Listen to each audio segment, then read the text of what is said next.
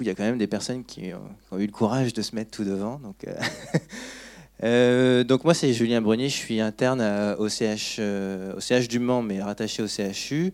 Donc je vous invite ce soir à voir ce film, qui s'appelle donc Une fois que tu sais, qui est un film d'Emmanuel Caplin, qui, qui s'appelle Une fois que tu sais. Et normalement, le titre complet, c'est Une fois que tu sais, qu'est-ce qu'on fait?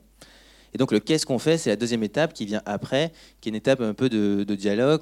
nous, on appelle ça un ciné-débat ou une animation. C'est un petit peu différent de ce qu'on a l'habitude de connaître, euh, de quelque chose très, euh, très vertical, très ping-pong, euh, vous, moi, vous, moi, vous, moi. C'est quelque chose qui est un peu plus participatif et qui se veut, comment dire, qui permet un peu de, de relâcher une potentielle tension que peut créer le sujet que va amener le film. Voilà.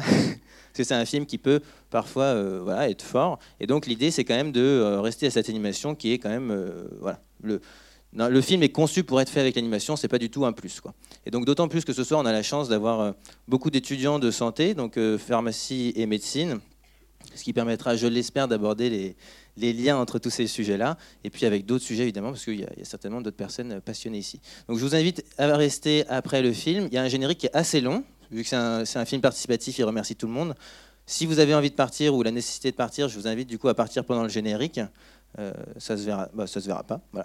Et du coup, si vous restez après, on verra pour revoir la salle, etc., pour être tous un peu au même endroit et puis discuter euh, tranquillement. Voilà. À tout à l'heure.